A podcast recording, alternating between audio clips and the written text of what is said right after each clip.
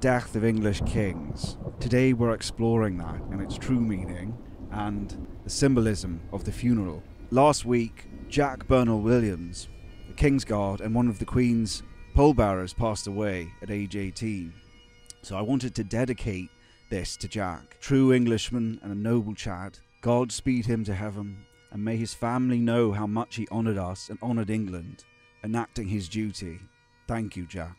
Backward goes our gaze, though, to St George's Chapel, Windsor. The Queen's funeral's ending, and as the coffin sinks into the abyss of the royal crypt, something seems to rise, drawn by the Scots piper as he walks away from us out of the chapel. His fading solemn notes lead her, they are her, drawing faint, out and up, leaving the bleak on their final journey. The Queen is dead, gone the grandmotherly, God speed her to heaven. We remain in the silence without. Within, something holds fast. Backward goes our gaze again to Holyrood Palace in Scotland. The king approaches the estate, and the moment he enters Holyrood's gate, an uncanny northern wind throws downward on Edinburgh's exposed hilltop and ripples across the waiting Scots guards' feathered caps. These soldiers stand sentinel as the last watch of her first rest, tribal warriors guarding the Hen Kin's dwelling. But what is this strange wind? Or more, who? Wind is a very old English word. For our ancestors, it revealed truths about being, the gods and themselves, truths that still touch how we see today. Wind means spirit, not gas, not weather, not static substance. Wind only is in action, through winding his spirit's form revealed. Even now the word carries that echo. Even now storms and wind cut beneath our antiseptic ontology and offer a thread to the numinous. Now we come to the king again. He escorts the coffin out of Holyrood in an uncanny silence. There's no trumpets, no idiot BBC commentator, no marching band, just wind and the solemn march steps of a tribe in the escort of their dead. It's dwelling with this silence, though, that speaks most loudly, when we just listen and let it. No idle oozing mind chatter, no propositions. We simply let it unfold to us in its being, unpolluted by metaphysics. Listen to it.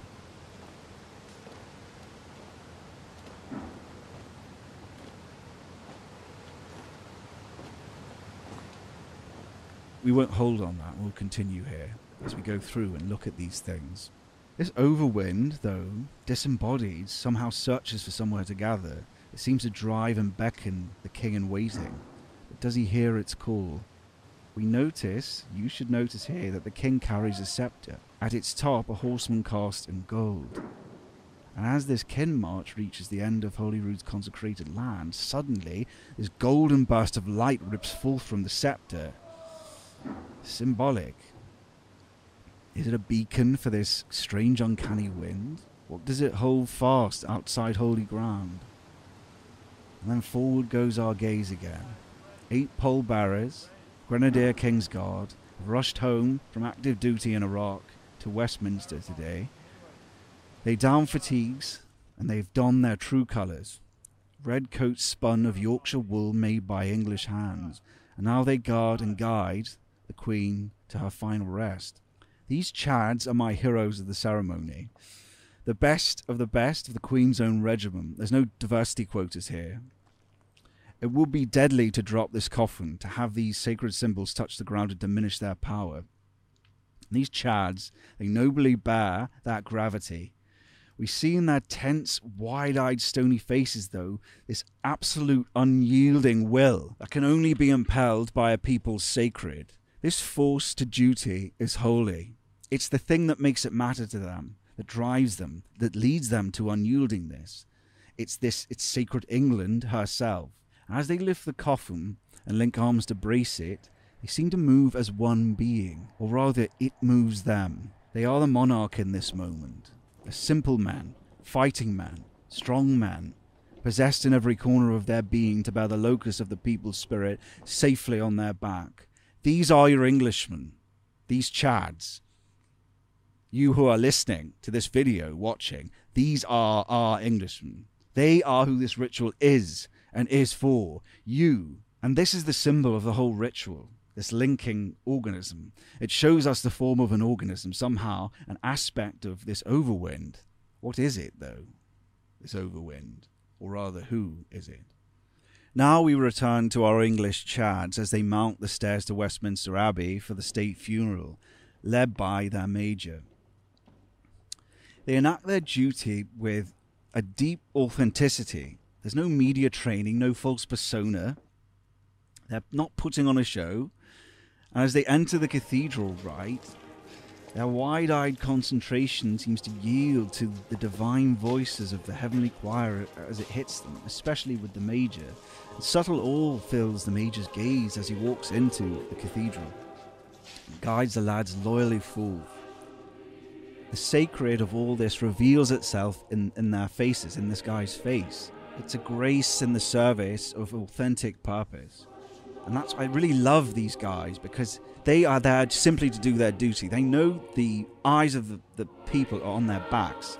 They know that this is the sole most important responsibility of all of this is what these guys are doing. And we feel the gravity of it when we look at them. We feel it. Look at the sweat beading up down there, down their um, down their faces, their red faces. Look past all the other things that might distract you of the of the people, the, the royals, whatever the mortals. This, these guys, and their unyielding will and the power that's impelling them is this organism. But I digress. And forward goes our gaze again. The Queen's coffin's lowered onto a gun carriage outside, the same that Victoria had, and it's pulled by the combined force of a unit of navy, arm in arm which again is another metaphor for this organism you see as the grenadier pole bearers move out and the navy open and they all they're all holding these leashes like you would would normally have a horse and so appropriate that it became the navy that did it not horses because it shows you like they're wearing the monarch on their back they're also surrounding the monarch and the royals are behind it the mortal royals are behind it so it kind of shows you that this thing unit it's our possession so, why is this gun carriage significant, this mount that aims and projects human force? A cannon signifies the most powerful of armed weapons. Though it's not fundamentally different from a longbow, it's made of cognition, it's made of earth, ordered into form. But what is it to aim? The first human aimers were our hunters. It's a basic cognitive act to project and to throw your being into the future, to choose a target, an end goal, or a way, hunter, target, projectile, are microcosms of human temporality and teleology. The leader of a hunt is the meta hunter. He projects that aim out further for the entire tribe and is rewarded for this heroic skill. The monarch is appropriately placed on a gun carriage because they are the arc meta hunter.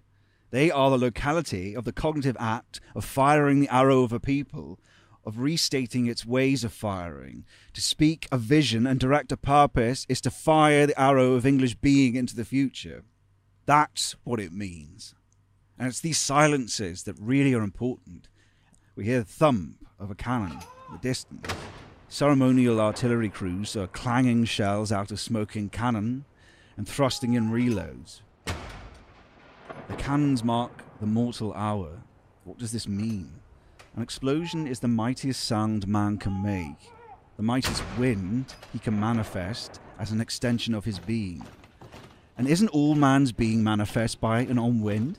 Like we talked about the meaning of wind before. Not thinking about it like chemistry, but isn't it all? Is a man's being open by wind? Your voice travels on wind. Doesn't our speaking ride across it open our knowing world to one another?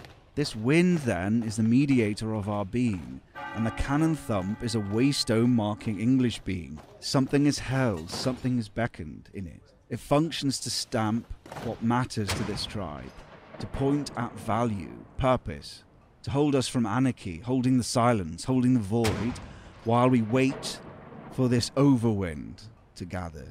This wind again, it keeps returning throughout all of this. Thump. The cannons mark each year of the monarch's reign. Heartbeats of mortal time, ticking clock of English epoch. Time isn't external to us, it is within and manifested by being. It is marked and drawn by beings happening.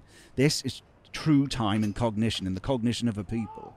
Not some low Einsteinian computation, Scientology soothsaying for calculator watch wearing, robots seeking material ends, using the exactly and exact unbeing of vibrating quartz crystals, object oriented nonsense of techno priests. Forward goes our gaze. The procession snakes its way out of the modernist London back to where it was born, where it belongs, in green Windsor. We see the spirit returning home. The countryside is an extension of the temple. It is a kind of English temple. And nothing could be more appropriate than this. It's separated off from wilderness very early on when we killed the wolves. You see it in the church itself. You see it in the green man that's on the outside of church. This is an extension into the land, not nature, countryside, given form by England's spirit, given form by English men, the dwelling place, this green, this temple, as a holdout wherever monarchical tradition holds sway.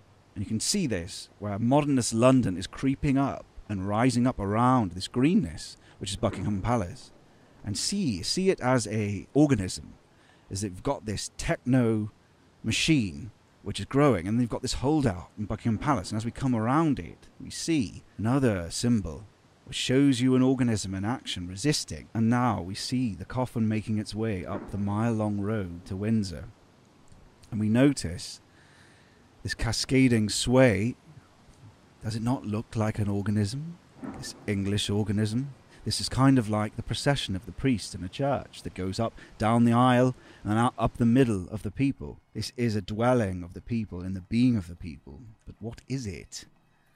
Or rather, who is it?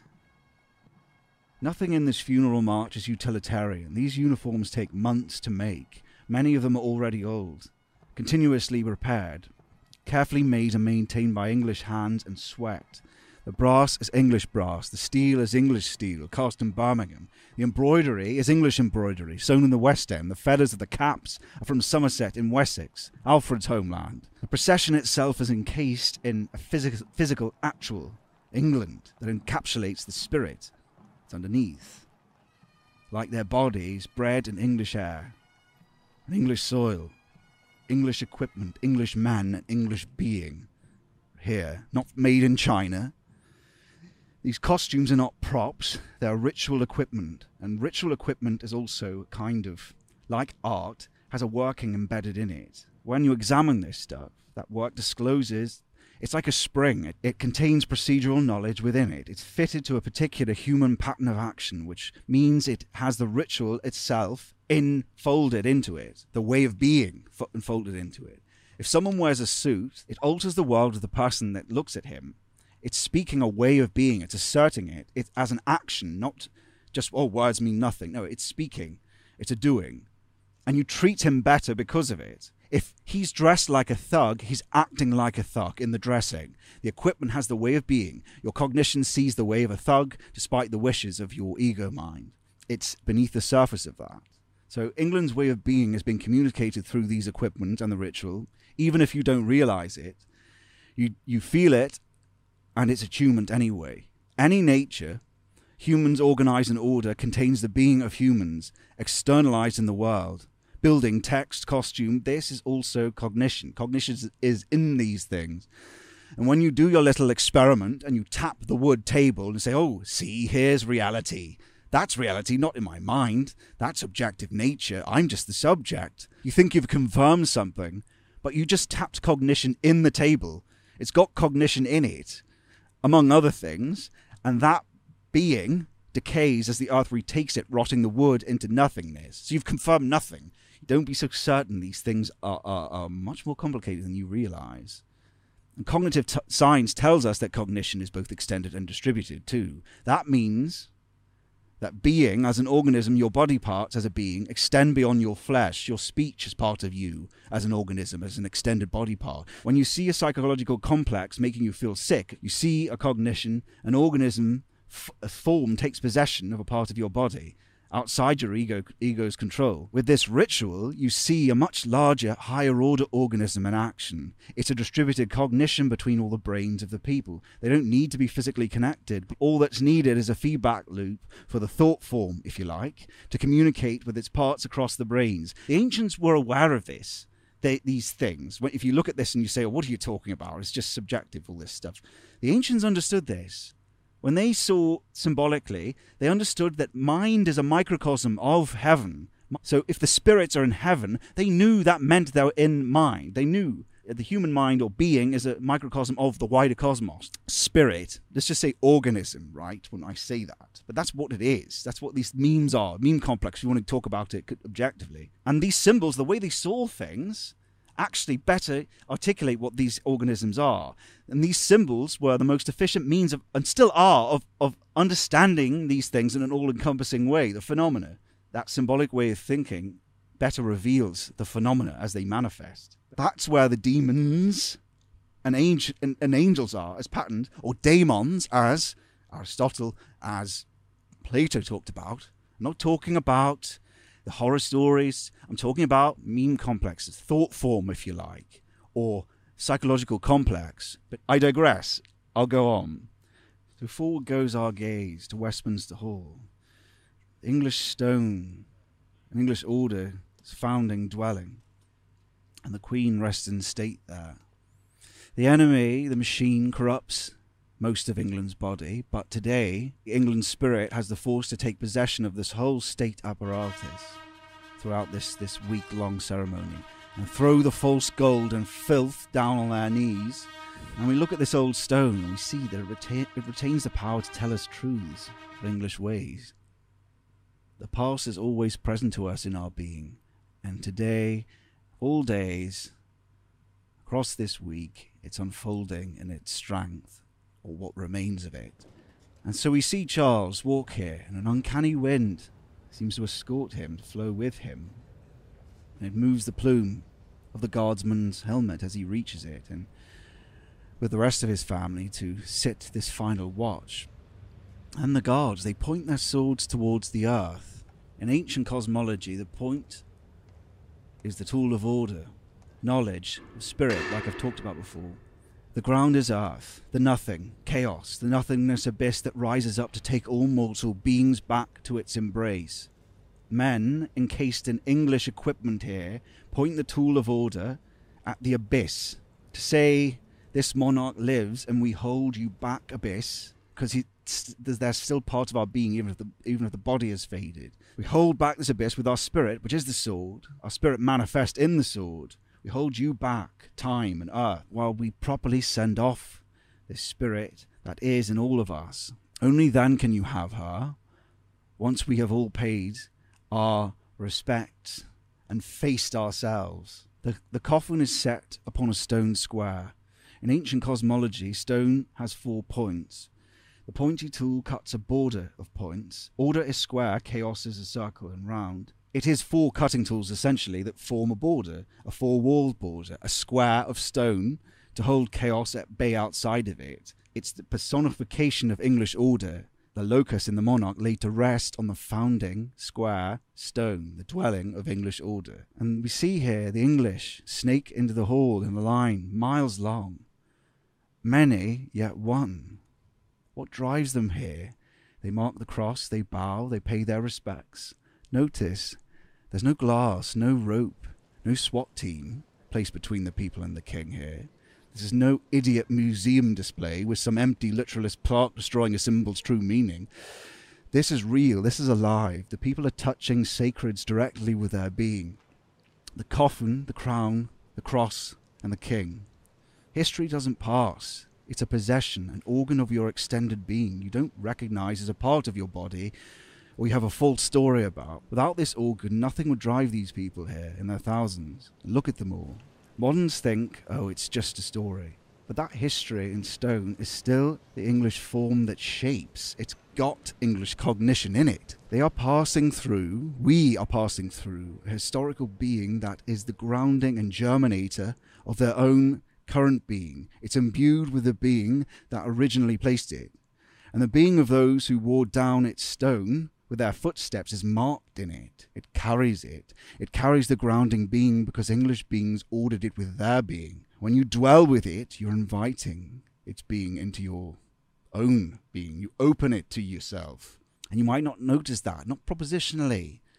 It's a attunement, it's a mood which is connected to a knowing. It can lead you to a opening of knowledge.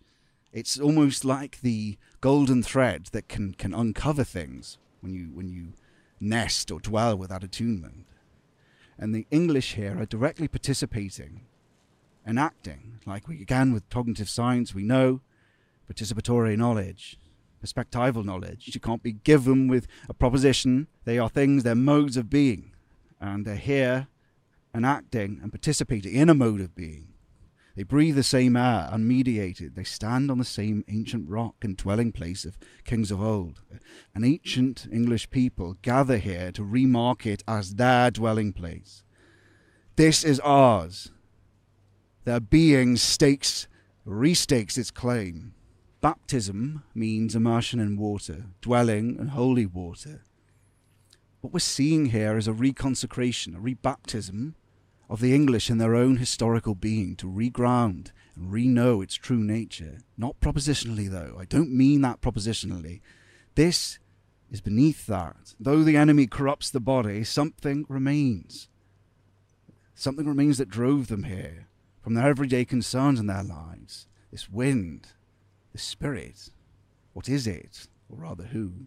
These people, they pass through their own ancient dispossessed appendage, organ, being holy grounding, casting out of the inauthentic, of the liars and the possessors of the apparatus, of the bullshit that the news pushes at us, to open the authentic truth, to touch the truth of the dwelling stone and order that formed who they are today, and that formed our language and all our ways. This is an event that remains closed from modern life closed off from the machine like all sacreds must be.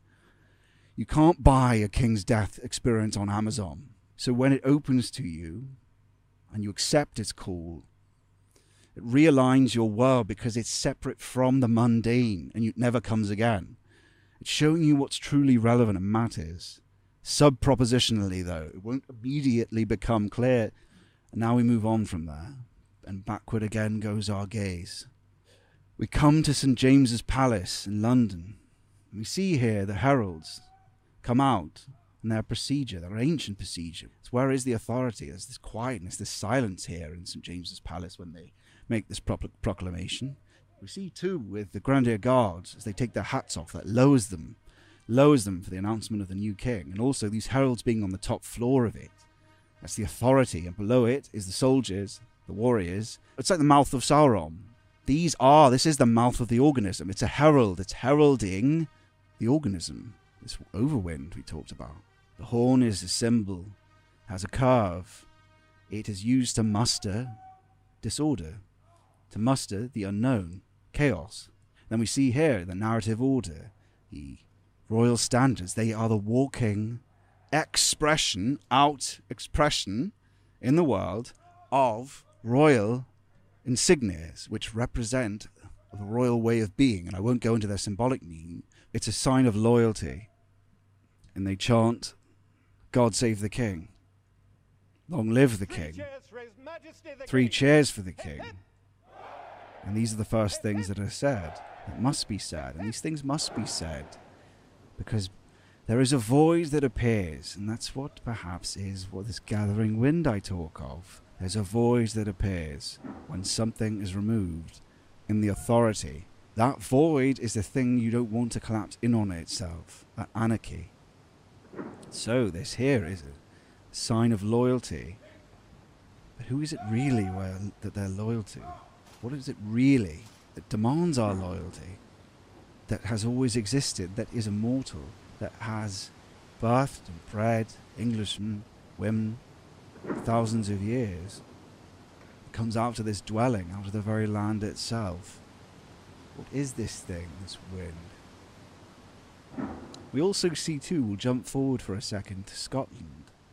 It's this modernist hellhole we see, disgusting parliament building, which is, again, it's almost the opposite of what we saw before with the palace holding out from the modernism in London, and here a modernism parasite building placed in ancient Edinburgh, planted in the middle of the heart of Scotland.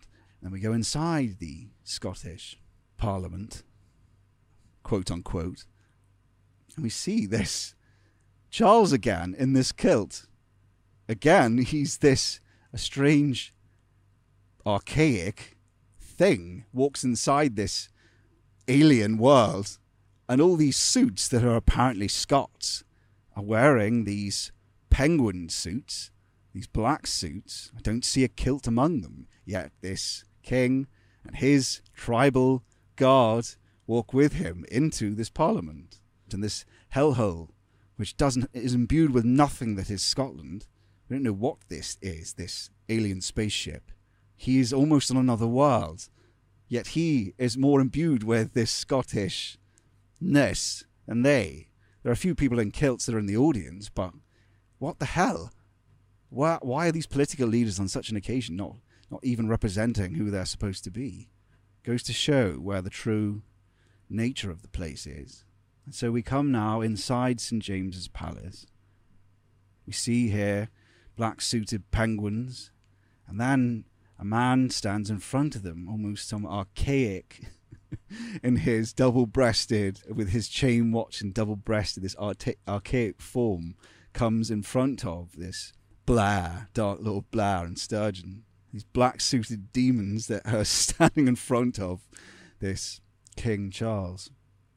They await the king's statement, and many of them have worked tirelessly to tear this heirloom away, to throw it in, to, to burn it.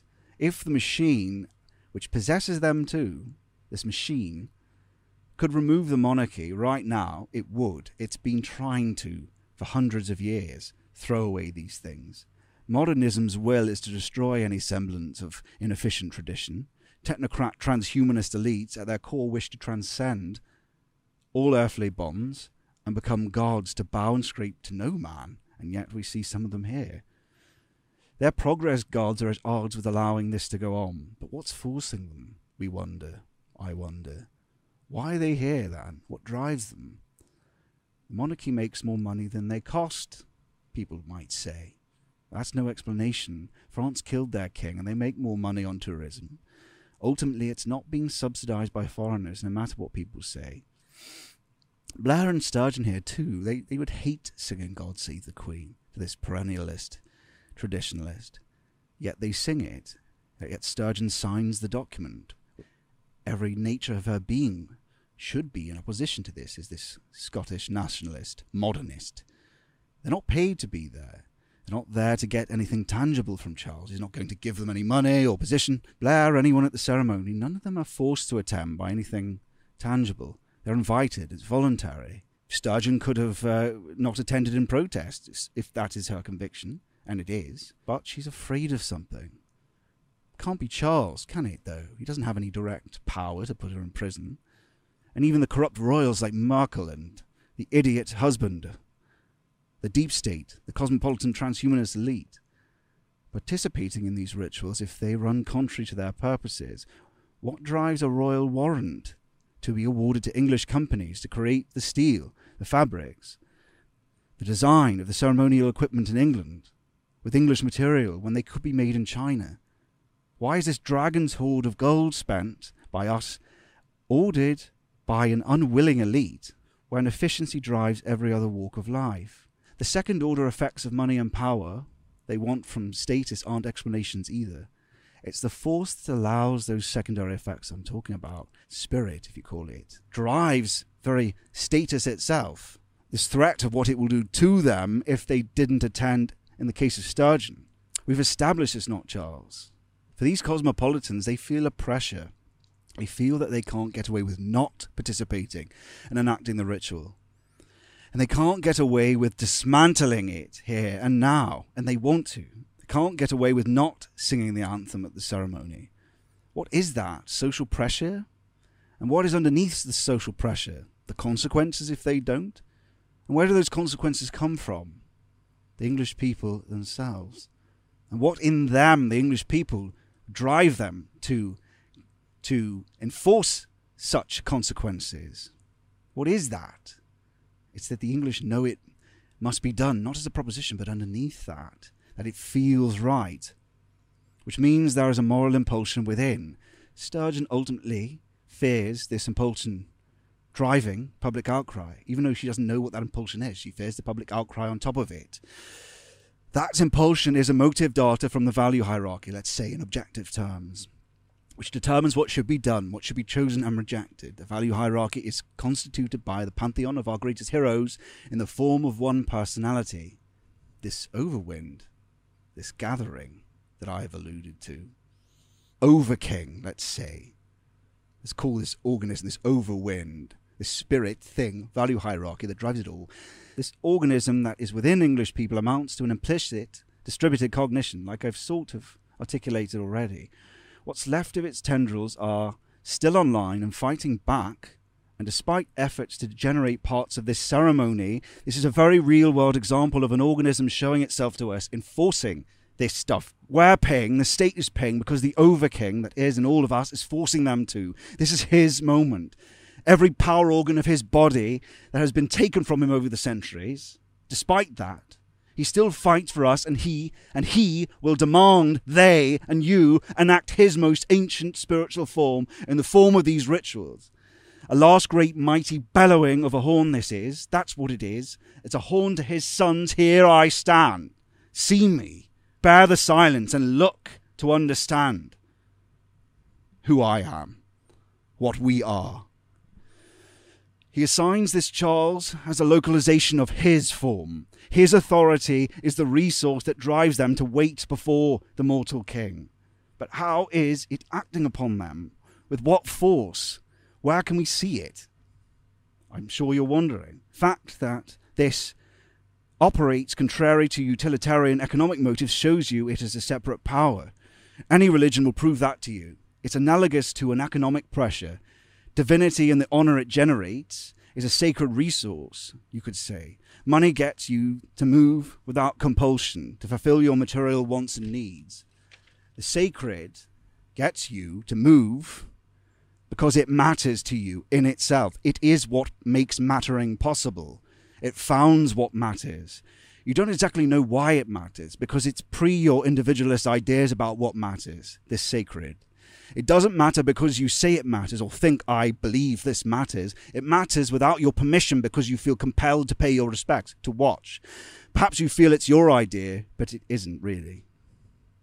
You don't get a choice in this mattering, and it drives you to turn up to the ceremony. makes you emotionally move when a hero displays these behaviors that are aligned to this temple's mattering this temple's founding sacred, honors the monarchy, the sacred. Their currency is the power of their mattering to the people and to those who want them, and they still operate in the afterglow of the divinity which founded their worth in the first place. The sacred is at the top of the value hierarchy. It is founded by the temple. Think of this in terms of a primitive pre religious mentality. This is before value itself as mythology emerged. In the founding of the first temple, when you found a temple, you close off a precinct from the mundane and known. Part of being is closed to general use, closed off, sacred for certain times. It, it lifts up out of the landscape, out of chaos. And that's up there. The temple was the highest building back then. Now, modernism, it's become these commercial monstrosities. But the temple, it founds contrast. We see with contrast. We see because of that. With that, you have a pillar which has the highest, and now by contrast, a lowest profane is seen. You have then a scale that all other things begin to get sorted into. God at the top. We only see and know anything because of this contrast of value that makes things intelligible. Also, our lifespan is part of that too. And the temple is the gathering place of all these forces, it's of all these purposes, of the funerals, of death and life, of victory and defeat. This is where the philosopher's daemon comes from. This seeing yourself in the meta is almost a psychotechnology. You could think of it like that. And it comes out from mythology first. But this is holy. It's a god. You are possessed with the philosopher's daemon. It's a gift from God, this meta meta ness. This is being itself. We are a void in beings for the placement of being itself. That's what knowledge is. It's this. It's being itself in us, knowing itself. A second layer. That's holy, that's divine. After the founding, you have this thing in mind beyond one person. For the first time, beyond your animalistic desires. This is top dog, top mattering, value, divine. It is greater than you, it's shared, and it unifies you with the others that have this closed off precinct, which is now also within. It's both external and internal, just like your being is, extended from you. Every time I speak, I'm speaking to you now. This is an extension of me and my being is in the world. To you, everything at its base is behavioral pattern. These rituals, honors, are imbued with the glow of this value hierarchy from, from the hierarchy founded by the temple. Is deep in the unconscious. You admire quite against your will that which displays it. Oh, the boomers, look at them pouting over the monarchy. You're not getting it, man. The organism's still there. It's not the idiot mortals. You can have false gold in these honorary roles, right? Awarded to non heroes, but it's our job to cast that out. And the honors system themselves, the rituals, can still be used to intuit and disclose. They are there to intuit and disclose the behavioral pattern that they are intended to reward and demonstrate that they are intended to display in their design as equipment and procedure. Mm. So it's no reason to look at the whole thing and say, cast that all down. No, the organism is that. It's cast away the person that's wearing it. Or bring someone, bring a Cromwell or an Arthur, bring Arthur in to cast those people out and enact this overking's will. We're becoming more aware of it. We're becoming more. It's in us when we say, when we rage that these people betray it, this is no reason to look at the ceremony itself and think that it isn't you. It is you. And if it isn't you, if you have a problem with the money that's spent on it, you have a problem with England and Englishmen themselves. Forget the mortals. The over king is king. And he is visible in what he's forcing the royals to do, forcing the state to do, despite the machine's greatest efforts to slay him, to hide him from us. And though he is mostly close to our eyes, ignored, he shouts today, Hear me, my sons. Withstand the silence, hold sway in my tread, in spirit my roar. Chosen I speak, to see by my sight, heed the way's beckoning, or ever no more. Understand Charles is only king if he is enacting the over king's way. That over king is the personification of the patterns of action of greatest heroes, like I said. In you. This way is revealed by the sacred symbols of England, the narrative order, and it's a constant reminder of the king's pattern of action. After the coronation, the hue of this over king will dissipate. It's our job to search for it, to look into the moral order, to articulate it, and see any perversions of his ceremonies don't stick, to see that the mortal enacts him. Backward goes our gaze again, to where we first began, back to St. George's Chapel, this temple of the Dragon Slayer. It's at the end of the story that solidifies the meaning. It's this place of all places that gives form to all we've seen. This is the dwelling place where heroes are lifted, the order of the Garter, the values of the Dragon Slayer, English knights and kings. It's the dwelling spirit we are after to understand the ways. So the Queen's coffin is being lowered into the stomach, where the vital force is, into the crypt of the temple. In this Dragon Slayer's belly, the monarch is put to rest in the place where greatness is raised and refined, where all the highest are knighted based on their imitating of England's greatest heroes. And the story of the Order of the Garter, too, we, we see that it is founded in Arthurian mythos. It comes out of the story of Gawain and the Green Knight itself. We know that the king, I think it was Edward, when he founded the Order of the Garter, he based it on that. Like English kings of old have always done that. Richard carried a sword that was Excalibur's sword. It's what happened was a garter fell from a woman's leg. Is that all the people around this this garter falls from the leg and people ah make fun of it again, based on Arthur mythos, wearing the floor, lifting up the thing that is actually noble. And this is what this king does, this Edward. Lifts it up and says, Nah, today you make fun of this. Tomorrow you will have it high in the hierarchy. Right? Because he's noticed something in it. And he wears it. And that's what the king's supposed to do. king is supposed to lift up Robin Hood. The king is supposed to do this, as Arthur does with Gawain. He's gone on this quest. He lifts up the floor and wears it. And so does this king eh, with the Order of the Garter. Where's the garter? And so you can see in the founding story of the order what the king's supposed to do. To lift up the hero that is that he notices and admires something in, because he's an Englishman too. And what is that ultimately? That is the Overking. So, with that in mind, what is the purpose and function of this whole ceremony then? All of this stuff that's been going on. See it this way as a giant ritual psychotechnology. It also is an organism, like I've said, though. Its purpose, the whole ritual's implicit function, is to reveal purpose itself. So a more powerful and authentic future can be forethrown and born into the next era. It does that by using symbols, rituals to articulate, reveal, and call you to see things that are valued, not propositionally. It's felt. A person is dead. That was a localization for the projection of our common inner value hierarchy. Doesn't mean they always enacted it, but they are the localization for it, which is disembodied because it's in all of us. And this is what that stupid Crown series gets wrong. They're not the ideal, they're supposed to lift up and understand it. They wear the overking. They're not the ideal. They are to lift up the ideal and imitate it. The mortal isn't, the overking is. The crown is.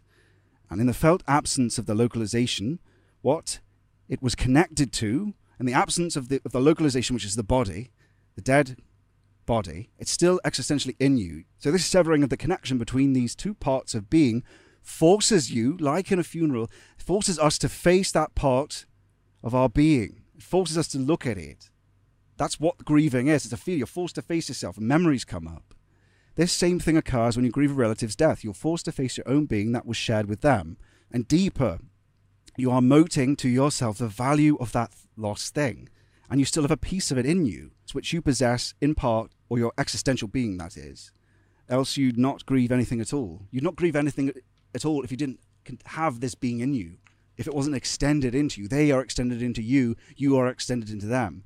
Grieving tells you something mattered. Ritual and symbolism and authentic history reveal the specifics of that something, at least an attunement.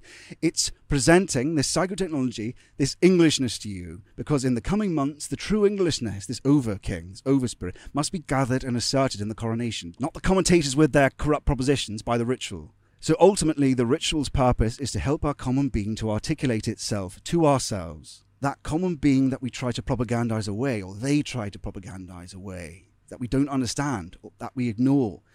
Something the machine doesn't want us to know. It's a cleansing of inauthenticity to disclose what matters, what your common bonds and values are, but not as a proposition. Because at the end of an era, for the organism to renew and go on powerfully, brighter than before, it needs this emotional power of the loss of a person and a funeral to call you to yourself, which is also part of it. To call England to its own most authentic, valued way of being. It is a gathering of the organism expressed in the ritual, so you notice its parts and it mediates them to you. The symbols do if you examine them, and you feel it in emotion, which evidences its parts that are already in you. It's not properly rendered into propositions, and don't listen to the, the people that do, by those who talk of English values on the news, nor most of the time by how the monarch is said to have behaved or behaves. This stoicism, these idiots that go on the news and say, oh, these are the values. Shut up. The rituals will reveal them. Tell us where you got that from. Tell us what, what, what, what that's based upon. Give us something at least. Then maybe that might be right. The specific picture is made more clear as the coronation is led to, and the sacred symbols further show the ideal ways and the narrative order. Like I said, if you examine Arthur, Robin, the narrative order, our greatest heroes, Nelson, it's showing you parts of its being. You, you examine yourself when you find you admire someone. What was that thing I admired? That's usually something shared. That is Englishness itself. To start a new era after the coronation, with a true authentic way of being made more clear means you are enacting this organism's will, English purpose, or more, its ways. Not because you can't egoize this organism as an individual. It's not liberal like that. It's not Rousseauian. This will become clearer with the people, too, in their personal lives as they speak of their experience of the events to each other at the pub, at the chippy, as they notice things in each other leading up to the coronation. It's not, it's below the propositional. This noticing is the expectation of the overking or distributed cognition or value hierarchy, or thought form, whatever you want to call it. How the mortal king is supposed to behave after he's crowned with his spirit. The whole thing is an opportunity for all of us, for the mortal king to understand what the spirit of England is, this over king, and for us to understand so we might enact it, drive him to conform to it in imitation. It's hero worship. We've stopped doing this in this day and age, looking to the greatness and saying, What was it that they had? How do I enact the things to make me like that? And the beauty of this ritual is that it works supra, you could call supra, but sub propositional. Thinking isn't so much the diarrhea of voice in your head, it's that silence of examining and asking questions and waiting, understanding, getting an intuitive grasp of something. It's before your brain makes it a proposition. The propagandists don't speak this language, they speak in calculations. And this is the way all ancient traditions have avoided the iconoclasm, this ritual, right? Because they, it's easy to, to pick out a proposition, that's what it is, but you, you can't, it's hard to see it in symbols. The communications are buried in the ritual, in the folklore, in the narrative order, and they're implied, enfolded in the symbolism. And symbolism is this thing speaking. It's, it's the transcendent speaking, like we speak words, that's the transcendent speaking in facticity and that stuff the new ruling orders don't realize hides a sacred fire and you can see its movement. You can see its outline it still survives. Now with all this in mind when i look at all of it i'm going to try speak for this thing. I'm going to try mediate what it would say what it is saying in all of this and i'm going to let just bear with me. I address you now through this mortal scott as he speaks these words which i drive him to speak and open some of my being to you however imperfectly and though you cannot see my form, understand that I am a millennia old. I am beyond a will. Seeing me is the clearing of an old overgrown path through a thick ancient forest, I am that English path and way, my English. I have been called many names before by you Henry, Elizabeth, Richard, Nelson, Drake, Robin, even Thor, but it is Arthur, Overking, who is the clearest gathering of my form. They have corrupted my body, cut off my limbs, they have hidden me from you, yet I still remain. For a century they have gnawed my flesh, your flesh, and sapped our vital force. They will me torn from you to sunder your power to resist, all the easier to enslave. But I am not so easily removed. I am not so easily waylaid. My riverbed is carved deep in the land, deep in England, and deep in you. These filthy Hellenistic parasites with their pestilent black mirrors, idle entertainments, and tranquilizer chemicals of the beast, they will not extinguish me. Like I move this mortal, and he does his best to speak for me. With what remains of my power, I force our enemies in this state to move in this time of transition. And in the same way, through extended cognition, I move you. I am the reason you take interest. I am the reason you watch this video. I am the reason you care about a monarchy. I am primordial care itself your primordial value hierarchy that makes care possible. Despite the enemy's hate of my form, I possess the state apparatus in this week, in this moment leading up to the coronation, and I force them to enact my ancient body. I am these rituals. They express my spirit. And is this not true, my English?